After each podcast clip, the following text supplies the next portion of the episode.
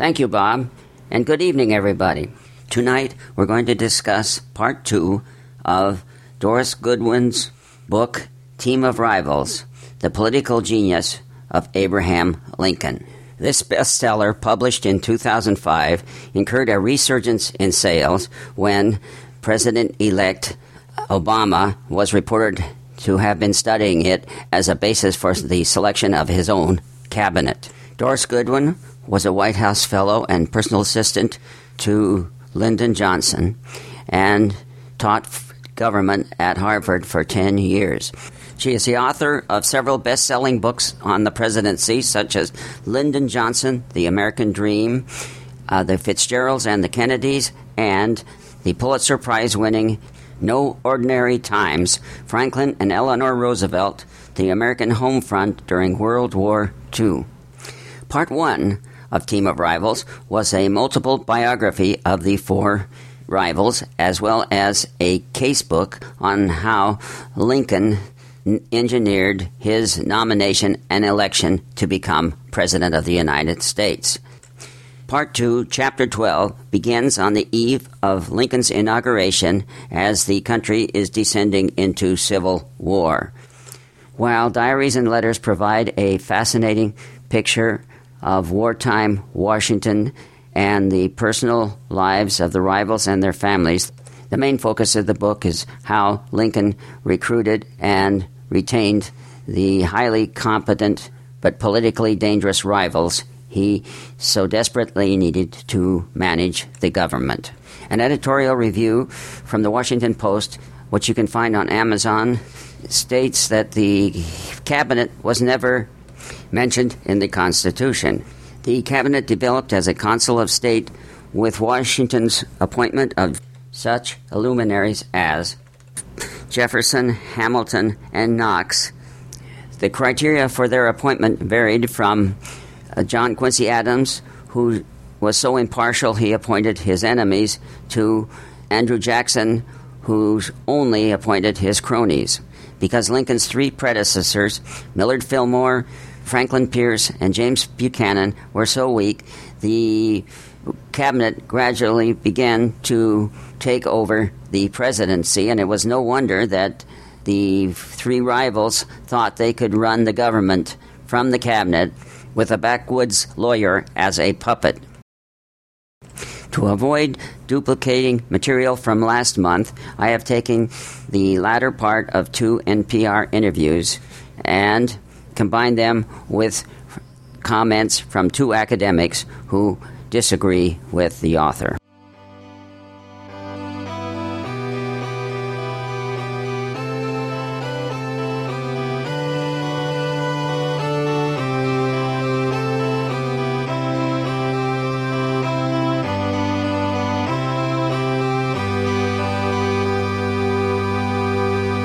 I'm Terry Gross.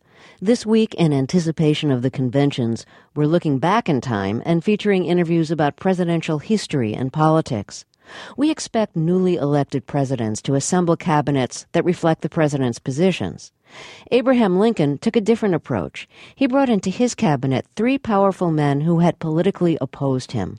How and why he did it is the subject of the book Team of Rivals The Political Genius of Abraham Lincoln by the Pulitzer Prize winning presidential historian Doris Kearns Goodwin. Lincoln appointed Seward Secretary of State, Chase Secretary of the Treasury, and Bates Attorney General. I spoke with Doris Kearns Goodwin about Lincoln in 2005. Your book is called Team of Rivals, and it, it focuses on cabinet members who were his rivals, who, who actually wanted the, the nomination for, for president from the Republican Party. Um, why would he choose his rivals uh, to well, it, to be in his cabinet? I mean, it seemed at the time an unprecedented act because people hadn't done that in previous years. And these men were not only his rivals, but they were so much better known than he was. Seward had been the governor and senator from New York, and he thought when he was made Secretary of State that he would actually run the show and Lincoln would be just simply some sort of puppet. But in fact, Seward and he ended up becoming great friends. I think Lincoln had an internal confidence that even though these men thought they should have been president, similarly Chase of Ohio thought he should have been president, Bates of Missouri, an elder statesman, Stanton, who eventually becomes Secretary of War, had humiliated Lincoln once when they were young lawyers together, but he was able to put those past rivalries beside him, knowing that if these guys do a good job, then it will only be down to the interest of the country and obviously to his own interest as well. And it meant that he had to have much more than they realized a sense, I think I can handle these guys, I can master them. And what, he did. What do you think Lincoln did to bring together this cabinet of rivals? Well, what he had going for him, which I think is so unusual in political life, is that he had a set of emotional strengths that today we might call emotional intelligence. So when all sorts of rivalries sprung up with these guys, and when they got hurt with one another, when they would call each other names, I mean, if we ever heard what they were calling each other then in today's parlance, liar, traitor, thief, I mean, and these things are being said in cabinet meetings, but he was somehow able to be in the center of that storm. When one of their feelings would be hurt, he'd be able to write a letter saying, if, if I hurt you in any way, I did not mean to do so. Forgive me for things that I might do hastily. When he was upset with somebody, he would write what he called a hot letter, where he would write it all down, and then he would put it aside until his emotions cooled down, and then write never sent, never signed. And there was a sense about him where he was just um, kind and sensitive to them. If one of them was feeling he was spending too much time with another one, he would call that one aside and give him a special time to walk together or to go on a carriage ride together. So, what he essentially did is what a great politician does, which is to understand that human relationships are at the core of political success. And he somehow managed these people who, as I say, oftentimes hated one another, wouldn't even go into the same room with each other after a while. Stanton and Blair, his postmaster general and his secretary of war, said such terrible things about each other that Blair would never even go to the War Department, even though he wanted to find out what was going on in the battles. It's un- almost unimaginable that he was able to keep this group together, but the success in keeping it together meant they also represented very different spectrums of political opinion, from very conservative to moderate to radical. And as long as he could keep that coalition together by keeping these people inside the tent, he was actually keeping those strands in the country together as well. What was considered radical then? Well, what was considered radical then was the idea that early on you wanted to make emancipation the central focus of the war and then later on, even after emancipation was made the focus, the radicals were more desiring to make the South pay for having gotten us into this war in their judgment and to wreak vengeance on them in order to be able to make sure that the old social structure would not come back in the South. Whereas the conservatives were thinking that the Union was more important than emancipation. And also at the end of the war, they wanted to make sure that the South came back in a more gentle way so that the Union would be preserved, even if it meant not punishing the leaders of the South who had been part of the Confederate cause. And where did Lincoln stand? Well, Lincoln stood in the middle on all these things. I mean, naturally in the middle, not because he was positioning himself in the middle. At the start of the war, he thought that the Union was the most important thing, and that emancipation he wasn't sure was something that he as president could do anything about, much as he might have wanted to, because it was in the Constitution protected. So he thought the most important thing was to get a constitutional amendment to eradicate it, which he eventually did.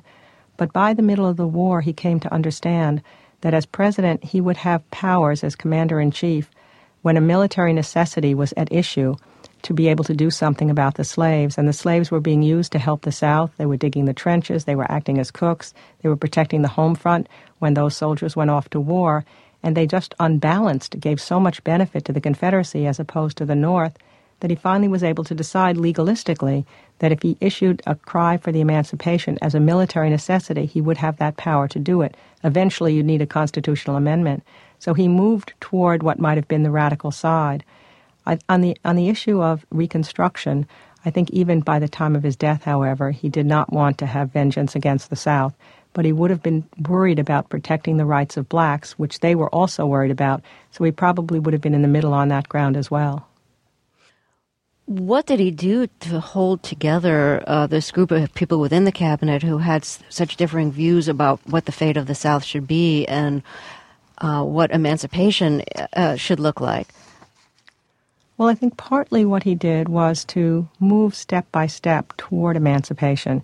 You know, just as Franklin Roosevelt moved step by step toward getting us more involved in World War II, even before Pearl Harbor, by Lend Lease, by the peacetime draft, Lincoln began to move toward certain steps that would allow the Army, for example, if slaves came into the Army camp, to take them into the camp and keep them protected from the Southern slave owners. And these steps allowed him to move some of the conservative members to see, well, we did that and it didn't produce some sort of race war, because the conservatives were always afraid if you emancipated, there'd be this incredible servile war in the South, so that it got them accustomed to the idea. And finally, however, the interesting thing is when he finally made the decision to emancipate the slaves, he called his cabinet together and he told them, I want to tell you what I've decided and I will listen to your comments, but I want you to know I've made this decision. I think he finally knew that if he put it up to a vote or a discussion, then it might make it harder for these people to understand that this was his decision. And the only thing he did was he accepted their thoughts on the style of it. He accepted Seward's advice that he not issue it. He was going to issue it in, in the summer of 1862, and the war was going very badly for the North. And Seward said he thought it would look like he was just desperate and that it wasn't an act of considered opinion. Why not wait for a victory to issue it? And Lincoln took that into consideration, agreed with Seward, and waited until the Battle of Antietam was fought and successfully resolved before he finally said he was going to issue the Emancipation Proclamation. So I guess in some ways what it meant was he listened to them as he was going along, but he finally had to decide for himself what he was going to do and then just tell the cabinet in a very forceful way, this is what I'm going to do. I'd like you to think about it, but it's my decision. Doris Kearns Goodwin recorded in 2005 after the publication of her book Team of Rivals The Political Genius of Abraham Lincoln. For a sharply contrary view, let's listen to part of a interview with Terry Gross on uh, January 20th, 2009. Eric Foner is a professor of history at Columbia University and has written extensively about Reconstruction, Lincoln, and the history of race relations in America. His latest books are Forever Free, The Story of Emancipation and Reconstruction, and Our Lincoln, New Perspectives on Lincoln and His World. Because of Doris Kearns Goodwin's book, Team of Rivals. A lot has been made about how Lincoln put together this team of rivals, his, his political opponents, people with different points of view. And that concept um, helped him become a great president. And well, I, I well, wonder you know, if you agree. Uh, Terry, with all due respect to Yeah. Doris, who's a very good historian, I don't think this really holds much water. Uh, first of all, every president did that in the 19th century. That's how you created a cabinet. You brought in the leading figures of your party. The Secretary of State was supposed to be your main rival in the party. Uh, John Quincy Adams had Henry Clay, and I could name others who were rather much more ex- obscure. Second of all, Lincoln's cabinet was basically dysfunctional. I don't think it's a good model for Obama. I hope that's not what he thought he was doing. Uh, it did consist of several people who thought they were better qualified to be president than Lincoln, and uh, some of them were ambitious to succeed Lincoln in 1864. And the cabinet didn't meet very frequently. Lincoln basically dealt with each member individually in terms of their own departments. When they did meet, they frequently couldn't make decisions. So it's a wonderful idea, team of rivals. But actually, when you get into the history, um, this analogy between Lincoln and uh, Obama, it, it doesn't actually hold water. Well, that was pretty tough. As a rebuttal, let's listen to part of an interview with the author on November 5th, 2005, with Linda Wertheimer.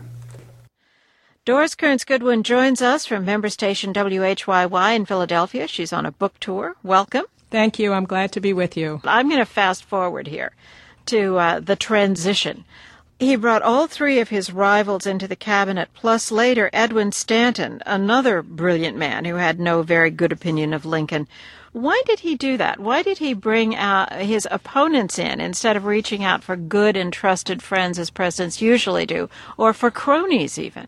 Well, I think there were two reasons. One was the was the positive reason. He told somebody, "These are the strongest men in the country. The country is in a perilous state. I cannot deprive the country of their talents. But I think he also knew that his own fledgling Republican Party was really scattering in terms of opinions. There were radicals, there were old Whigs, there were Democrats, there were conservatives, there were Liberty Party people, and these cabinet guys represented various strands on that political spectrum. So he figured if I can get them to somehow agree within, and if I have face to face time with them within, maybe I'll be able to control this coalition outside. So again, it was one of those things where he was doing the right thing, but it was also politically very smart.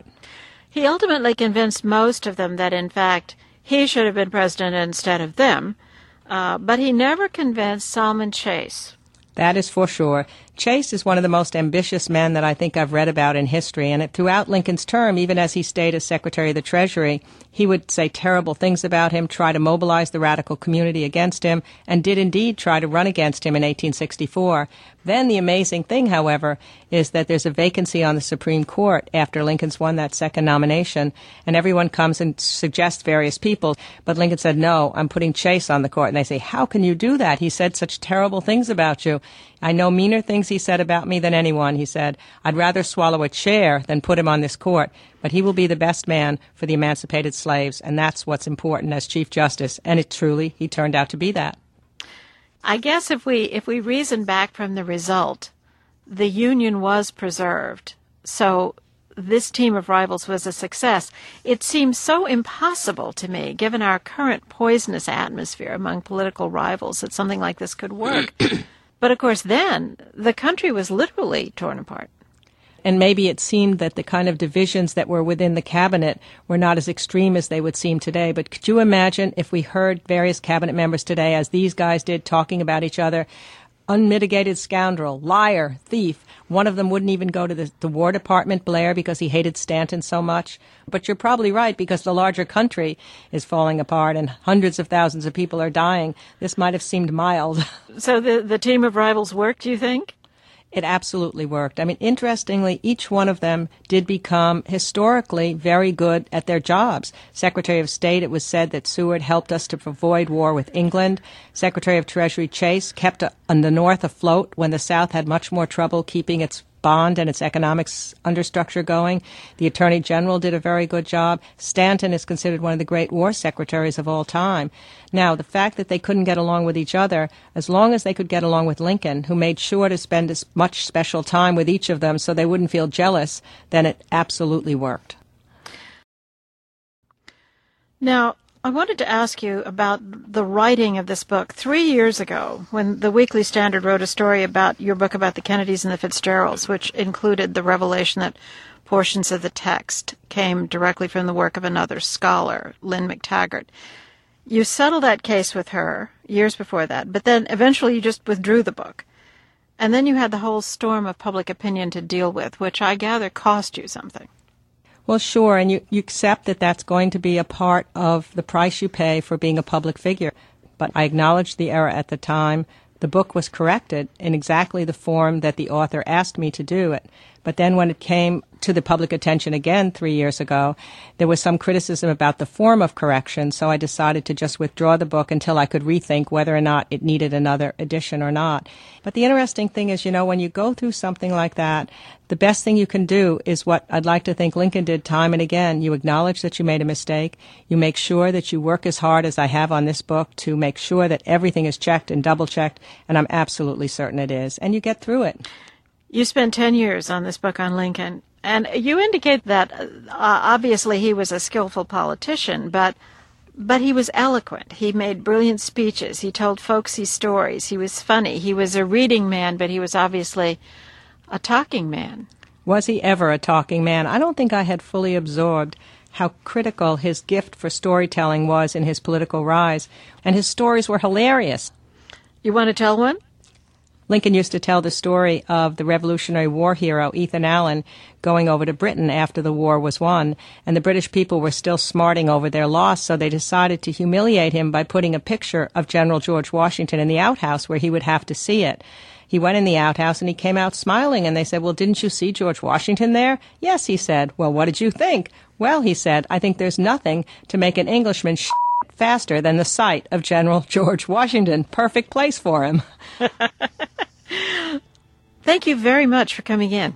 Oh, I appreciate it, Linda, very much myself. For another interesting viewpoint, let's listen to an interview on August 20th, 2008.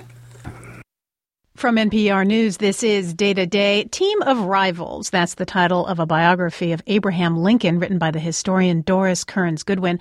President elect Barack Obama has read the book and he's said to be taking lessons from it, from the way Lincoln gathered up his political rivals and installed them in his cabinet. The rest of the title to Goodwin's book is The Political Genius of Abraham Lincoln. Well, would it be political genius for Barack Obama to install his own team of rivals? Civil War historian Matthew Pinsker teaches at Dickinson College in Pennsylvania. There's always trade offs in Washington, and that's the first thing Lincoln learned. I imagine President elect Obama knows this, but when you reach out to rivals, you aggravate your old friends. President Lincoln's friends were upset, and they complained about it pretty bitterly. Uh, and then, of course, after the war was over, when things worked out and the president had been martyred, you know, all of that was forgotten. But that's why sometimes we tend to forget it because it worked out in the end. And let's talk about the rivals themselves once they were in the cabinet. You wrote about this uh, this week in the in the Los Angeles Times in an op-ed, and you noted that two years into Lincoln's administration, there was a full-blown crisis in Lincoln's cabinet. What was that about? Well, we reached this point in the middle of the war. It's December 1862 when Lincoln actually says to one of his closest friends, We are now on the brink of destruction. And he was talking about a cabinet crisis that was the result of this friction between these rivals. There was backbiting and intrigue, and it was ugly. Uh, Lincoln survived it, and that's why we tend to forget how ugly it was. But, you know, in the first two years of the conflict, the president is really struggling to manage these bulky rivals. And they're unable to, what, subsume their own egos to that of the president's? You know, in retrospect, I think uh, Doris Kearns Goodwin, you know, has a lot of wisdom when she says Lincoln had great personal strength to reach out to his rivals. But at the time, it was considered tremendous weakness. And therefore, people in Washington at the beginning of the administration thought he was weak, and they tried to take advantage of it. So we're talking about Team of Rivals. This is uh, the title of Doris Kearns Goodwin's book. Do you think that she glosses over the problems that were in his cabinet? Put it this way, you know, she's not trying to write a transition manual. She was writing a story that incorporates, you know, four years. I, I think she's perfectly aware that things went badly for the first couple of years. But maybe some of the people who've read the book or are trying to use that term now are forgetting that. Well, one of the people who read the book is President elect Barack Obama. What do you think he should do, given Lincoln's history and the problems he had with his cabinet? If you really want to know what it felt like to be Lincoln, I actually think you need to read the people around him. Uh, and, you know, they're all available now pretty easily, but the one that's the best, that really conveys what it was like, is a diary by a man named John Hay, who was Lincoln's closest aide in the White House. Uh, and if you want to know what it felt like to be Lincoln at that time, I think that's the closest we're ever going to get. John Hay being, I guess, Lincoln's Rahm Emanuel? in those days, they only had two White House aides, and so he was the second one. Uh, but he kept the most vivid diary. So he wasn't quite a Rahm Emanuel, but he was a very important figure. Later became well known as the Secretary of State himself. Mm-hmm. Well, so what does it say though about this idea of of assembling a team of rivals? Perhaps not as good idea as it to be. Well, first of all, I'm a historian, so I don't think anything that happened in the past is a predictor of the future. But second of all, I do think that rivals represent trade offs. You know, reaching out to rivals is a good thing, but there are costs associated with it, and they're real, and people need to think about those. Matthew Pinsker teaches Civil War history at Dickinson College. He's the author of the book Lincoln's Sanctuary Abraham Lincoln and the Soldier's Home.